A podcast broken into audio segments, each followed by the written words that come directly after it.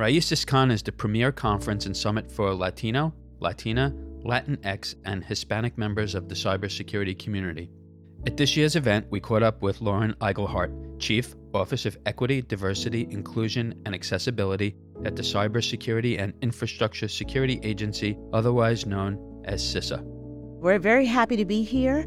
You know, we understand at CISA it's the diversity within our representation and our organization that breeds innovation and diversity of thought. You know, as we are going against our diverse threat actors out in the world, we seek to be a diverse organization.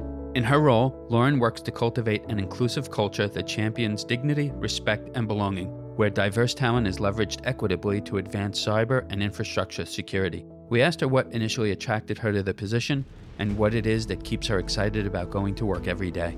It gets me very excited because truly diversity is our superpower. And at CISA, our director, Easterly, has a passion for building the workforce with women definitively. Getting it at 50% by 2030 was our goal in the cyber technology field as a whole across the nation. And so we currently are moving into the 47% ultimate civilian labor force workforce goal for women. We are at 38% plus and continuing to grow within our organization. So, where do we start when it comes to diversifying the workforce?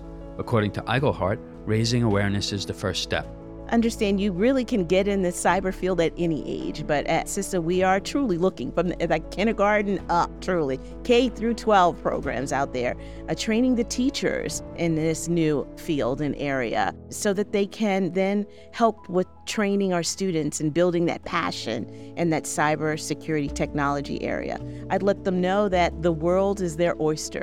So, gender has no bearing on your ability to do the STEM arena.